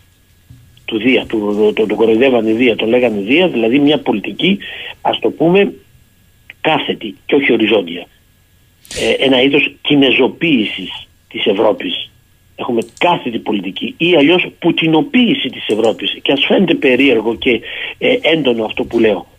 Πάμε για μια ας το πούμε κινηζοποίηση ή πουτινοποίηση με κεντρικές κυβερνήσεις, με κάθετες προεδρικές συμπεριφορές οι οποίες είναι η μόνη λύση του συστήματος για να μπορεί να τα βγάλει πέρα στις περιπτώσεις όπου η αντιπολίτευση ταυτιστεί με τα αιτήματα του κόσμου, ο οποίος κόσμος παρά την τεχνολογική τροφή που του δίνουν, σε πάρα πολλές περιπτώσεις δείχνει ότι ο άνθρωπος δεν είναι, ας το πούμε, χαμέ, δεν είναι νεκρός, αλλά είναι απλά χαμένος. Μένει να τον ξαναβρούμε και πολλές φορές τον ξαναβρίσκουμε. Θα, θα μείνουμε σε αυτό γιατί έχω εξαιρετικές παρεμβάσεις ακροατών. Τις κρατώ λίγο όμως και τους παρακαλώ λίγο να είναι εγκρατή. Θέλω να μείνω λίγο στην επικαιρότητα γιατί το υπενυχτήκατε. Είπατε στη Γαλλία έχουμε κινητοποίησεις. Βγαίνουν και τα κίτρινα γυλαίκα. Έχουμε τα συνδικάτα καθημερινά το φαινόμενο. Στην Αγγλία το ίδιο. Στην Αγγλία μάλιστα έχεις πια κόσμο που τρώει από λιγμένα ή δεν τρώει. Στη Γερμανία κόσμος κινητοποιείται. Στην Ιταλία ε, πολλοί προσπαθούν να, να ερεμηνεύσουν το φαινόμενο Μελώνη, η οποία βεβαίως παιδί του συστήματος απεδείχθηκε αυτή. Ε, όμως εμένα με ενδιαφέρει ο κόσμος. Τι λέει όλο αυτό το κλίμα για σας; Ε, ο κόσμος προφανώς έχει βρίσκεται σε ένα στάδιο, όπως σας είπα, πλήρης διάστασης με την πολιτική. Οι συζητήσεις, αν ακούσετε τους ανθρώπους, θα, θα, θα πάμε από δύο, τύπων, δύο τύπους ανθρώπων. Αυτοί που έχουν αποδεχθεί ε, το μοιραίο της κατάστασης, λέγοντας έτσι είναι, δεν μπορεί να αλλάξει. Α κοιτάξουμε να επιβιώσουμε με ό,τι μπορούμε. Και οι άλλοι, οι οποίοι διαμαρτύρονται ότι οι πολιτικοί ε, δεν, δεν ανταποκρίνονται σε αυτά τα οποία τους υποσχέθηκαν όταν τους ψήφισαν ειδικά εδώ στη Γαλλία το βλέπω έντονα, αλλά το είδα και στην Ιταλία σε πολλά mm. κόμματα, ε, εναντίον του Ντράγκη δηλαδή, με αποτέλεσμα να δημιουργούν ομάδες αντίστασης, στη Μέγα Γαλλία να κρύβονται πίσω από τα κίτρινα γυλαίκα ή από αυτά που ονομάζουμε μαύρα μπλοκ. Τα μαύρα μπλοκ είναι ομάδες ανθρώπων οι οποίοι πηγαίνουν στις διαδηλώσεις και δεν έχουν σχέση με τα εξάρχεια κτλ. Είναι άνθρωποι οι οποίοι είναι ηλικίας, μέση ηλικίας κτλ και οι οποίοι συγκρούονται ευθέως και άμεσα με την αστυνομία κτλ. Τώρα πού θα οδηγήσει αυτό δεν ξέρω, αλλά υπάρχουν τέτοιου είδους συγκρούσεις με άμεσες καταστροφικές συνέπειες, ειδικά στη Γαλλία. Αυτό το πράγμα φοβούνται μήπως ε, η Γαλλία με τα κίτρινα γυλαίκα δώσει το παράδειγμα και στους άλλους ευρωπαϊκούς λαούς, γιατί πρέπει να ξέρετε ότι στην πολιτική ιστορία έχει αποδειχθεί ότι τα πράγματα είναι ρευστά. Απ' τη μία το σύστημα μοιάζει πολύ δυνατό και απ' την άλλη το σύστημα μπορεί να φανεί πολύ ευάλωτο όλες οι πολιτικές αλλαγές που είχαμε μπορεί να έδειξαν ότι το σύστημα μπορεί να προσαρμόζεται. Το σύστημα με οποιαδήποτε μορφή. Ναι, ναι. Με μορφή του Ναπολέοντα, Ντεγκόλ και όλα αυτά. Αλλά δεν πάβει να περνάει τεράστιες κρίσεις από τις αντιδράσεις του κόσμου, ο οποίος λειτουργεί λίγο πολύ όπως η Νιτσεϊκή Καμίλα. Ο Νίτσε έλεγε στις τρεις μεταμορφώσεις του πνεύματος, στο Ζαρατούστρα, ότι γεννιόμαστε καμίλα, δηλαδή μας φορτώνουν πράγματα, μας φορτώνουν, μας φορτώνουν, χωρίς να το θέλουμε.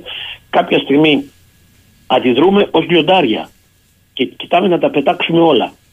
Και κάπως έτσι υπάρχει αυτή η συμπεριφορά κατά περιόδους στην πολιτική ιστορία και φοβούνται όλοι ότι ζούμε με ένα τέτοιο φαινόμενο τώρα διότι τα πολιτικά γεγονότα, η οικονομική κρίση με όλες τις μορφές η οποία ακολουθεί την υγειονομική κρίση και όλη η κατάσταση μπορεί να δημιουργήσει τέτοια φαινόμενα τα οποία τα αναλύει το σύστημα ιστορικά και εμπειρικά και προσπαθεί να τα προλάβει. Ε, ρωτάει εδώ ο φίλος ο Τάκης, αν και εγώ έχω καταλάβει τι λέτε. Δηλαδή, λέει, θέλει να μας πει ο κ. Δαβέτας ότι η Λεπέν και ο, η Μελώνη είναι αυτές που εκφράζουν τον κόσμο. Όχι, δεν λέει αυτό. Προφανώς πιάνουν το σφιγμό όμως του κόσμου, έστω και με όρους επικοινωνίας. Η ουσία για τον κύριο Δαβέτα, θα μας πει ο ίδιος, νομίζω ότι είναι ότι ο κόσμος ψάχνει έναν τρόπο να αντιδράσει. Έτσι είναι ακριβώς όπως όπως λέτε κύριε Τασαχίνη, γιατί θα πω στον ακροατή μας το εξής. Όταν ο ακροατής, για παράδειγμα, θέλει ε, να μην αυξηθεί το όριο του συντάξιμο και ο Μακρόν λέει τη μια φορά όχι και την άλλη ναι και την άλλη όχι και την άλλη ναι και με το ζόρι προσπαθεί να το περάσει και ακόμη δεν το έχει περάσει και έρχεται η Λεπέν σε μια ολόκληρη τέτοια κατάσταση ή η Μελώνη και λέει ναι θα το λύσουμε αυτό το πράγμα με μία αύξηση του συντάξιμου της ηλικίας. Ο κόσμος δεν ζει πλέον μέσα από ιδεολογικά σχήματα όπως ακόμη είμαστε στην Ελλάδα. Στην Ελλάδα ακόμη λειτουργούν μέσα από ιδεολογία. Η ιδεολογία έχει πεθάνει εδώ και πάρα πολλά χρόνια.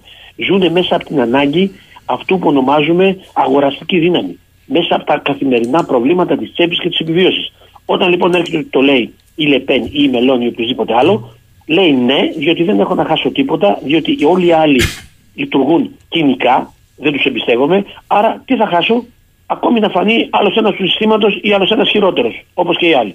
Έτσι σκέφτεται ο κόσμο. Ε, λέει ο φίλος μου Αργύρης, μήπως ε, τελικώ κύριε Δαβέτα αυτό που καταραίει α, πολύ απλά είναι το δυτικό μοντέλο δημοκρατίας και δεν μας στέει κανένας Πούτιν ούτε καμία Κίνα, αλλά ο ίδιος ο εαυτός μας; Σίγουρα έχει ένα στοιχείο αυτό που λέει. Είναι σωστό ότι το δυτικό μοντέλο της έμεσης δημοκρατίας, επαναλαμβάνω, όπως τα λέγει ο Καστοριάδης, της έμεσης δημοκρατίας, έτσι όπως είναι, της αντιπροσωπευτικής δημοκρατίας δυτικού τύπου, καθολικής και προστατικής προέλευσης, καταραίει, συμφωνούμε, διότι σε αυτό το θέμα εμείς οι ίδιοι είχαμε την αντίληψη ότι μπορούμε να ξεγελάσουμε και τον Πούτιν και την Κίνα και όλους τους άλλους και να περάσουμε μέσω της παγκοσμιοποίησης, παγκοσμιοποίησης την κυριαρχία μας πάνω στις παγκόσμιες αγορές. Αποδείχθηκε ότι αυτό ήταν μια ψευδέστηση ή μια ανικανότητα του συστήματος διότι η απληστία των ολιγαρχών, η απληστία των πλουσίων ήταν τόσο μεγάλη ώστε κοιτούσε μέσα από αυτό το άνοιγμα στις διεθνείς αγορές να κερδίσουν αυτοί. και όχι να μπορέσουν να φέρουν αναλογικά κέρδη στον κόσμο. Και με αποτέλεσμα να φανεί αυτή η γύμνια της έμεσης αντιπροσωπευτικής δυτικής δημοκρατίας με τα σημερινά αποτελέσματα.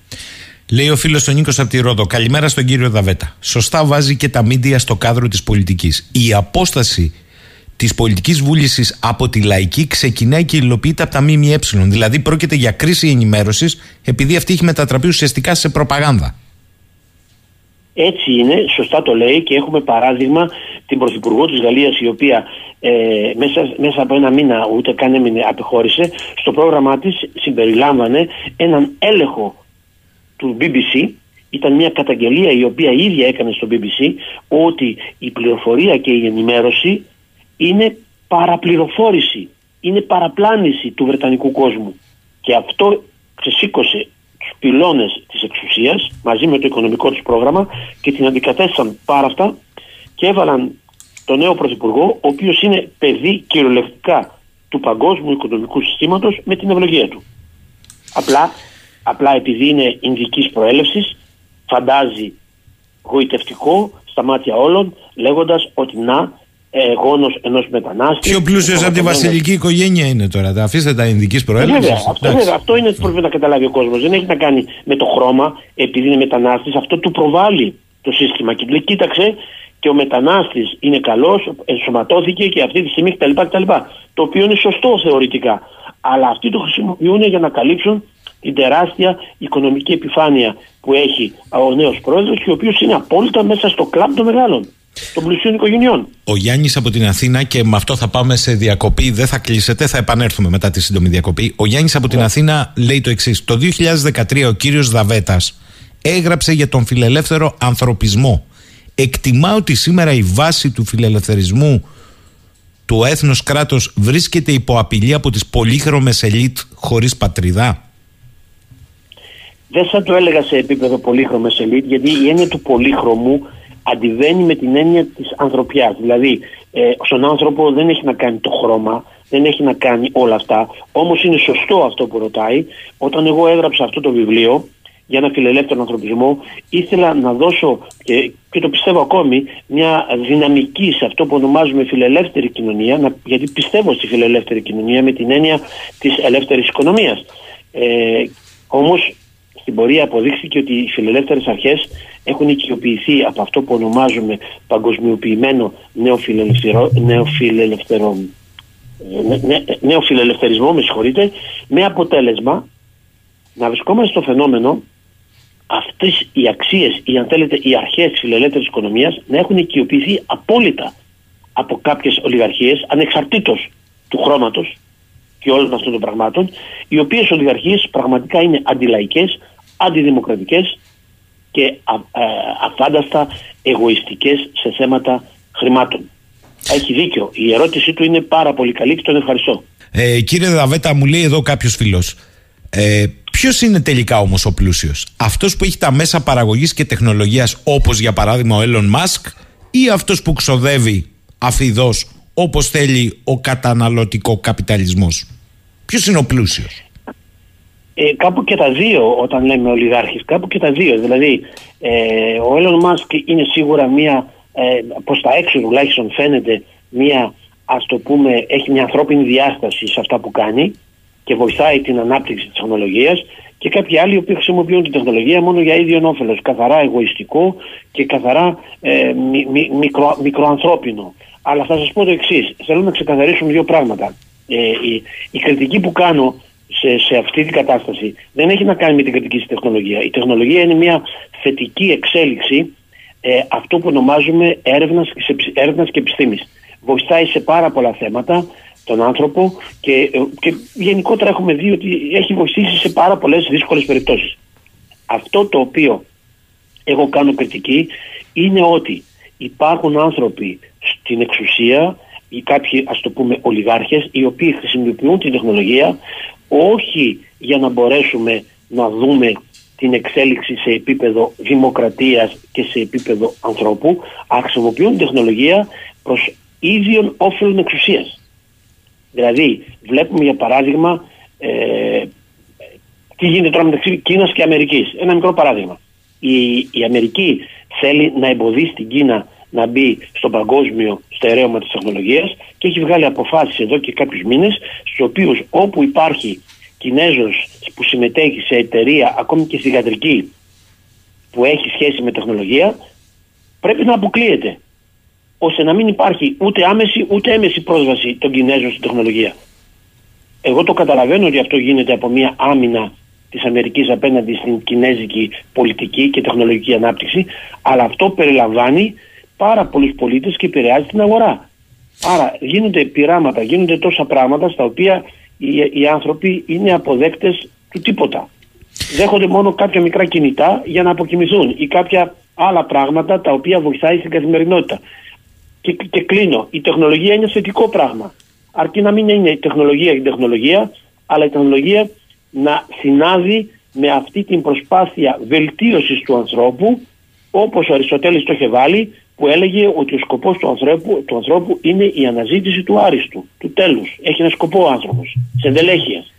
Ε, μήπως λέει ο Λεωνίδας καταραίει επί της ουσίας το μοντέλο του διαφωτισμού εδώ και τα καύσιμά του κύριε Δαβέτα; Εξάλλου στις μέρες μας ούτε δημοκρατία έχουμε πέρα από το εξωτερικό κέλυφος ούτε αντιπροσώπευση εκλόγιμη μοναρχία έχουμε Αυτό που λέει εγώ σε μεγάλο βαθμό θα συμφωνήσω θα συμφωνήσω ε, αλλά αυτό δεν με ευχαριστεί που λέει.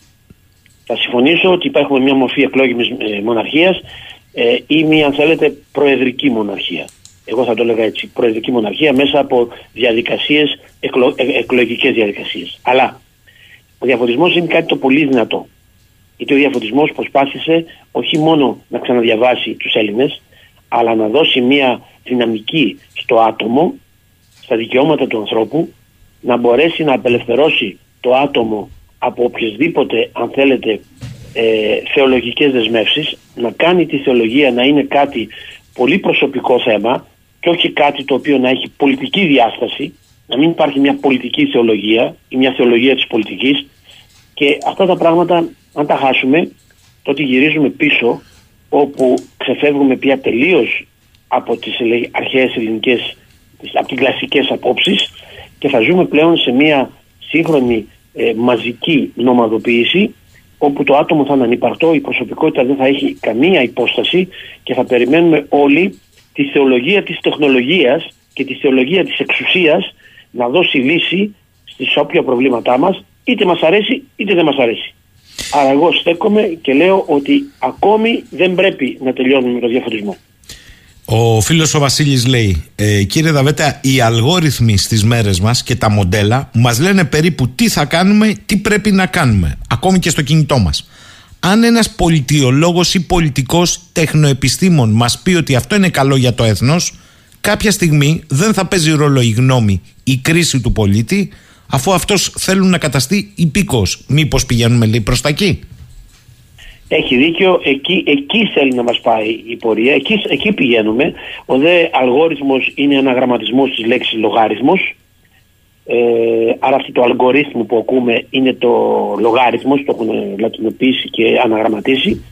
Ε, το θέμα είναι ότι αυτό συζητάμε, σε αυτό κάνουμε κριτική σήμερα αυτή τη στιγμή.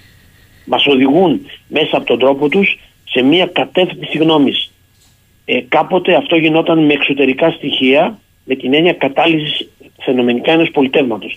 Τώρα το πολίτευμα ουσιαστικά έχει καταληθεί από τα μέσα, μέσα από αυτό που ονομάζω πολιτική της δίσδυση, το οποίο είχε αναγγείλει ο Γκράμψη ήδη από παλιά, λέγοντας ότι η νέα επανάσταση θα έρθει μέσα από τη μορφή της διείσδυσης, μόνο που ο Γκράμψη το έλεγε από αριστερή σκοπιά, ενώ στην πραγματικότητα σήμερα η λεγόμενη νεοφιλελεύθερη αριστερά με τη νεοφιλελεύθερη δεξιά έχουν συμπράξει σε ένα σύστημα το οποίο λέγεται πολιτική ορθότητα και το οποίο επεμβαίνει και καθοδηγεί τις πολίτες σε εισαγωγικά πρόβατα προς μια κατεύθυνση όπως λέει ο ακροατής που έθεσε την ερώτηση. Θα συμφωνήσω μαζί του. Ε, άλλος φίλος λέει εδώ μήπως σας εκφράζουν περισσότερο οι θέσεις του Ντελές καλά πολύ εξειδικευμένα πάμε στον αντιδίποδα ε, που πρώτος είχε μιλήσει για ανθρωπομηχανή.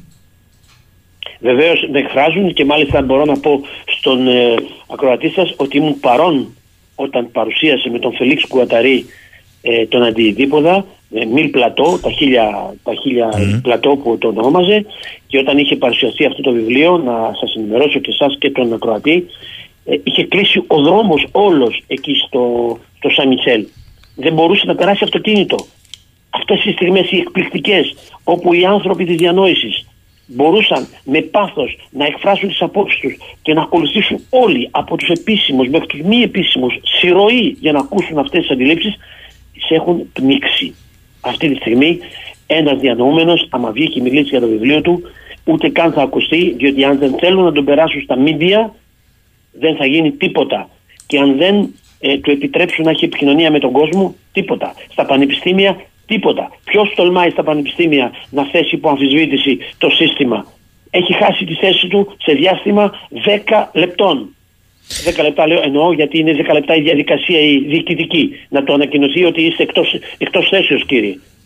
Αν... Δεν είναι αποκαλυπτικά αυτά που λέω, είναι βιωματικά αυτά που λέω. Ε, κύριε Δαβέτα, αν σήμερα έχουμε υπερβεί την αφήγηση του νητσεϊκού υπερανθρώπου και έχουμε μπει στο μετάνθρωπο του τεχνοκόσμου, τι είναι αυτό; Λοιπόν, πολύ ωραία ερώτηση και σας ευχαριστώ. Ο Νίτσε είναι ο πρώτος ο οποίος μίλησε για τον υπεράνθρωπο. Ο μόνος ο οποίος κατάλαβε ότι τα ανθρώπινα στοιχεία όπως ήδη ε, έχουν προχωρήσει μέσα ε, ε, αναεώνες, μέσα στους αιώνες τα οποία χωρίζονται σε καλό και σε κακό σε αυτή τη διαρχία του πνεύματος αυτός κατα... είπε ότι πρέπει να γλιτώσουμε αυτή τη διαρχία του καλού και του κακού διότι στο όνομα του καλού οι εξουσίες ε, παίρνουν τα πάντα και, στο, και χρησιμοποιώντας το όνομα του κακού ε, δεν αφήνουν κανέναν διαφοροποιημένο από την, από την άποψη της εξουσίας να επιβιώσει. Πρέπει λοιπόν να πάμε σε ένα σύστημα πέρα από το καλό και το κακό, το υπέρ του ανθρώπινου, όπως λέει ο Νίτσε, γιατί αυτό το σύστημα το πέρα από το καλό και το κακό θα κάνει τον άνθρωπο να έχει βρει το αγαθό το οποίο τον κάνει να είναι φυσική λειτουργία, φυσικό όν. Και για να συνεχίσω αυτό που έλεγα πριν στις τρεις μεταμορφώσεις που λέει ο Νίτσε στο Ζαρατούστρα, λέει στην αρχή, ξαναεπαναλαμβάνω, γεννηθήκαμε καμήλα, δηλαδή με το που έχουμε γεννηθεί, δεχόμαστε τη γνώμη των γονιών, τη γνώμη του σχολείου, όλων πάνω στην πλάτη μας. Μετά, τι κάνουμε, αντιδρούμε κάποια στιγμή ως λιοντάρια, διότι δεν θέλουμε αυτή την καταπίεση, αλλά έχουμε και πρόταση από τον Νίτσε. Στο τέλος τι γίνεται, γινόμαστε παιδιά. Όχι παιδιά αφελή και αθώα όπως ένα παιδάκι το οποίο είναι βιολογικά παιδί και προσπαθεί να αγγίξει κάτι και να καεί. Γινόμαστε παιδιά διότι έχουμε αποτινάξει πλέον όλη αυτή τη σαβούρα που μας έχουν φορτώσει αναεώνες αυτές οι καταστάσεις και ξαναβρίσκουμε την ηρεμία μας με τη φύση, τη θέση μας στη φύση, τη θέση μας στον κόσμο, στον πλανητικό κόσμο, μέσα στους πλανήτες. Και αυτή είναι ακριβώς η πρόταση του Νίτσε. Αυτός είναι ο υπεράνθρωπος. Αυτό τον υπεράνθρωπο δεν τον αφήσανε να προχωρήσει. Και βέβαια τι, τι κάνουνε, προτείνουν το μετάνθρωπο. Δηλαδή τι προτείνουν, το τέλος του ανθρώπου. Ο Νίτσε δεν ζήτησε το τέλος του ανθρώπου. Ζήτησε να ξαναβρει ο άνθρωπος την ηλικία της αθωότητας. Μέσα από το βίωμα όμως και μέσα από τη συνείδηση. Ενώ εδώ πέρα τι γίνεται, καταστρέφουμε τον άνθρωπο και τον κάνουμε να είναι απλά να μιμείται το άριστο της, της τεχνολογίας, η τεχνολογία να είναι ο καθρέφτης αυτού που ο άνθρωπος ονειρεύεται να γίνει. Άρα έχουμε μπει σε ε, περίοδο, να μιλάμε μόνο, τεχνοευτυχίας, τεχνικών καταστάσεων. Επειδή είπατε ότι η κουλτούρα της της αμφιβολίας ε, εγκαταλείφθηκε. Ζούμε την τεχνοευτυχία. Ναι. Και ε, ζούμε ε, την τεχνοζωή. Ε, όλα πια είναι τεχνικά. Ναι, αλλά κάποια στιγμή το αποτύπωμά σας, κύριε ναι, Δαβέτα, ναι, συγγνώμη, συγγνώμη. κάποια στιγμή το αποτύπωμά σας σε αυτό τον τεχνολογικό κόσμο το ID σας αυτονομείται και από εσά. Το καταλάβατε; Αυτό συμβαίνει. Εγώ το καταλάβω. Εσείς θα πάψετε να υφίστατε, να υφίσταστε, αλλά το ID σας θα υφίσταται. Ακόμη και όταν εσείς θα πάψετε να υπάρχετε. Κάποια φορά συζήτησα με τον Λίκ Φερή, τον Γάλλο φιλόσοφο που ήταν παλιά υπουργός παιδείας τη Πισιρά και είναι από τους πιο έγκυρους σύγχρονους φιλόσοφους ακόμη. Είναι εν ζωή ο άνθρωπος. Και συζήτησα και μου είπε ότι κάποια στιγμή, έτσι όπως πάει το σύστημα, θα αυτό αναπαράγονται οι μηχανικοί άνθρωποι, τα μηχανικά όντα, δηλαδή τα ρομπότ κτλ. Θα το αναπαράγονται. Δεν θα χρειάζονται κάποιον να τους κάνει μηχανές. Και εδώ θέτει το μεγάλο, πια, μεγάλο ερώτημα ε, αυτού του οποίου δεν ξέρω αν θα το, θα το ονόμαζα ηθική, αλλά θα το ονόμαζα φιλοσοφικά ηθική με την έννοια που εισήγαγε την ηθική ο Σοκράτης ε, στο φιλοσοφικό λεξιλόγιο. Ε, θα το βάζα πέρα ηθικό το πρόβλημα. Άρα εμείς δεν, δεν θα γίνουμε τίποτε άλλο παρά θα είμαστε οι σκλάβοι των νέων κυρίων είναι οι κύριοι, θα είναι οι μηχανές. Αυτό το σενάριο, το οποίο μοιάζει επιστημονικής φαντασίας, Υπάρχει ήδη καθημερινά σήμερα. Κοιτάξτε, ήμουνα κάποια στιγμή στην Ιαπωνία και μιλάω με φίλους Ιάπωνες και τι μου λένε; Ότι έχουν εραστές και ερωμένους μηχανές. Εγώ λέω, αστεία μου το λέτε, άρχισα να γελάω. Δεν μην γελάς. Η ερωτική μα ζωή καλύπτεται από τι μηχανές, οι οποίοι είναι τελείως μοιάζουν άνθρωποι, είναι λίγο ακριβά, αλλά είναι πιστοί και δεν μας δημιουργούν προβλήματα. Και χρειάστηκε να δω τους ερωμένους, τους εραστές μπροστά μου, για να, για να τα χάσω. Και λέω τι έγινε ρε παιδιά; Κάπου έχω μείνει πολύ πίσω εγώ. Ο οποίο πιστεύω ακόμη στο ότι πρέπει να γνωρίσω ανθρώπους για να μπορέσω να κάνω ανθρώπινες ή ε, σχέσεις έρωτα ή οτιδήποτε άλλο. Ε, άρα λοιπόν έχει μπει στη ζωή μας αυτό. Έχει μπει στη δικαιοσύνη. Παίρνουν πια αποφάσεις. Ξέρετε ότι τελευταία στην Αμερική, στην Ιαπωνία και τώρα στη Γαλλία το προετοιμάζουν ο νέος διευθυντής μιας τεράστιας πολυεθνικής θα είναι ρομπότ. Ο νέος διευθυντής, το 5Z που λέμε εδώ. Θα είναι ρομπότ. Προγραμματισμένο να παίρνει τις ορθές, τις δίκαιες, τις ισομερείς αποφάσεις. Στο ποδόσφαιρο το βλέπουμε, με το ΒΑΡ, το βλέπουμε σε όλα τα επίπεδα. Το βλέπουμε σε επίπεδο καθημερινής λειτουργίας με τα κινητά μας και με όλα αυτά. Θέλω να μιλήσω στην τράπεζα και δεν μπορώ να μιλήσω σε έναν άνθρωπο και χρειάζεται να ξέρω χιλιάδες κωδικούς γραμμένους για να μπορέσω να μπω τι γίνεται στον τραπεζικό μου λογαριασμό. Όλα αυτά τα πράγματα μας δημιουργούν την έννοια της μοναξιάς. Μας υποχρεώνουν στη μοναξιά. Η μοναξιά η οποία κάποτε ήταν ένα πρόβλημα στο σύγχρονο άνθρωπο και ότι θέλαμε να την αντιμετωπίσουμε με διάφορου είδους δημιουργικές καλλιέργειες, αυτή τη στιγμή η μοναξιά γίνεται ένα must. Δηλαδή γίνεται τρόπο ζωής. Μισό λεπτό να σας διακόψω. Να σας διακόψω. Η σεπήρωση του, του, αυτού που είπατε για τη Γαλλία, ότι ο νέος ΣΕΟ μεγάλης εταιρείας θα είναι ρομπότ, μου γράφει εδώ φίλος ο Βασίλης και στην Κίνα ΣΕΟ και με updating παρακαλώ πολύ. Όχι Ναι, ότι και ότι. ναι. Έτσι. Βεβαίως. Μάλιστα. Βεβαίως, ακριβώς. Ακριβώς έτσι είναι. Απλά δεν, δεν έχουν φτάσει ακόμη στη χώρα μας και χαίρομαι που κάποιοι το έχουν αντιληφθεί, όπως ο ακροατής ο Βασίλης, αλλά η κατάσταση εκεί πάει. Και όποιος έχει μάθει να ζει με συγκινήσεις, να ζει με, με, το, με την αμφιβολία του αν αυτό που έκανα είναι σωστό ή όχι, αυτά τα στοιχεία, συγκίνηση και αμφιβολία τα οποία είναι ανθρώπινα στοιχεία, ξεχάστε τα. Εδώ πάμε για μια, α, α, αν θέλετε, ψυχρή ορθολογική απάντηση σε οποιοδήποτε πρόβλημα. Μ, Μισό λεπτό. Αυτό όμως υπερβαίνει αυτό που λέμε τη συγκρότηση του κοινού των ανθρώπων, των κοινωνιών. Των... Α- αυτό είναι κάτι άλλο. Εδώ το ερώτημα είναι λοιπόν, γιατί προφανώς το είπατε κι εσείς, δεν θα γίνουμε τεχνοφοβικοί. Από την άλλη όμως, Σωστό. πώς θα δαμάσεις έναν γίγαντα που εδώ αρχίζει και ξεφεύγει; Άμα, άμα ο γίγαντας αυτός, επειδή όταν ξεφύγει, χωρίς να, το- χωρίς να προλάβει επειδή, από υπερεκτίμηση, επειδή δεν έχει την έννοια της ευβολίας και την έννοια του γνώτης αυτών, δεν έχει το δι πάντων χρημάτων μέτρων άνθρωπος, δεν το έχει αυτό. Είναι τεχνικός γίγαντας. Αν αυτός ξεφύγει κάποια στιγμή, και δεν είναι σενάριο αυτό, και δημιουργήσει μια τεράστια καταστροφή, τότε ο ίδιος ο γίγαντας θα καταρρεύσει. Ο κόσμος δεν θα αφήσει πλέον αυτή την κατάσταση. Μοναδική ελπίδα είναι αυτό που έλεγε ο Αριστοτέλης, ο κοινός νους. Ο κοινός νους δεν έχει ακόμη τύχει. Ψυχοψιθυρίζει. Ο κοινός θα κατάει νους- μέσα του ο κοινός νους. Ο κοινός νους, αλλά προχθές εδώ μας έλεγε ο κύριος ε, Λύκος, αν θυμάμαι καλά, για το, για το ότι οδηγούμαστε σε ανθρωποφάρμες με μια νεοφεουδαρχία, με επιδόματα και επικόους, όπου θα υπάρχει και μια ελίτ που θα έχει αυτά τα ψυχρά μηχανήματα, όπως λέτε. Καταλαβαίνετε. Ναι, αλλά μην, Ο μην- μην ρυθμός- ξεχνάτε ότι στην ο ρυθμός- ιστορία μισό λεπτό. Οι, οι ανθρωποφάρμες, οι ανθρωποφάρμες υπήρξαν στο παρελθόν. Ναι, σύμφωνα. Με άλλο τρόπο. Με άλλο τρόπο. Αλλά η Αλλά διαφο... αυτές- η Αυτά δια- καταργήθηκαν όμως κάποια στιγμή. Υπήρξαν Ε, επαναστάσεις. Εδώ, ναι, εντάξει, αλλά εδώ υπάρχει μια διαφορά. Η ανθρωπότητα πάει με, να το πω έτσι, με βήμα και όλα αυτά είναι στο, στην υποδιέρεση του δευτερολέπτου. Άρα υπάρχει και μια σχάση στην αφομοίωση όλων αυτών για να μπορέσεις να τα εξηγήσεις. Προσπαθεί δηλαδή η ανθρωπότητα, έχω την εντύπωση, να λύσει τα ζητήματα όταν η τεχνολογο... τεχνοεπιστήμη, τεχνοκοινωνίες είναι σε ρυθμό φρενήρι, προσπαθεί με εργαλεία του 19ου και του 20ου αιώνα να τα λύσει η ανθρωπότητα. Αντιλαμβάνεστε λοιπόν Άξιο, ότι η δηλαδή. ψαλίδα αυτή ανοίγει. Ναι, ανοίγει, αλλά εκεί είναι το πρόβλημα. Το πρόβλημα βρίσκεται στο ότι αυτός που ανοίγει, αυτός που, που νιώθει ή που συμπεριφέρεται ως κατακτητής, αυτός είναι ο ίδιος ο οποίος μπορεί να δημιουργήσει πρόβλημα μόνος του στον εαυτό του. Το πρόβλημα θα έρθει από την ίδια την ας το πούμε ε, τεχνολογική ανορθολογικότητα. Μία, μία ανθρώπινη ανορθολογικότητα. Εκεί θα έρθει το πρόβλημα. Διότι αν η ίδια ξεπεράσει τα όρια των δυνατοτήτων και δημιουργήσει αυτές τις λεγόμενε μαζικές καταστροφές, τότε σίγουρα θα υπάρξει πρόβλημα και θα υπάρξει αντίδραση των σκλάβων απέναντι σε αυτό. Η ιστορία μας το έχει δείξει και θα σας φέρω ένα μικρό παράδειγμα. Για πρώτη φορά ακούμε στα μίντια εδώ στη Γαλλία, επανειλημμένα και καθημερινά, για ενδεχόμενη χρήση στοχευμένης πυρηνικής βόμβας. Και το ακούμε όχι μόνο από τους Γάλλους, τους Αμερικάνους, Παντού είναι.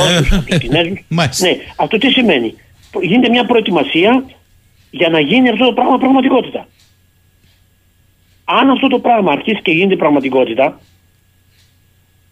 η μετατροπή δεν θα είναι εύκολη. Γιατί ναι, μεν ο άνθρωπος έχει σκύψει κεφάλι στην εξουσία, αλλά δεν έχει αλλάξει. Οι μεγάλες μάζες δεν έχουν αλλάξει μέσα τους. Προσέξτε. Ή ακολουθούν του ολιγάρχε, τους εξουσιαστές, υπακούουν, αλλά δεν πάβουν να είναι ακόμη άνθρωποι. Έστω και αν έχουν χάσει τη μεγάλη απόσταση πληροφόρησης που μου αναφέρατε με τι χάσει πριν από λίγο. Όπως λοιπόν συνέβη και με το Σπάρτακο, όπως συνέβη και με, άλλα, με άλλες καταστάσεις. Εάν παρατραβήξει αυτό το πράγμα, ο κοινός νους, ο οποίος απλά σιγοψιθυρίζει και βρίσκεται κρυμμένος εσωτερικά από φόβο στους ανθρώπους μέσα, αυτός θα εκραγεί.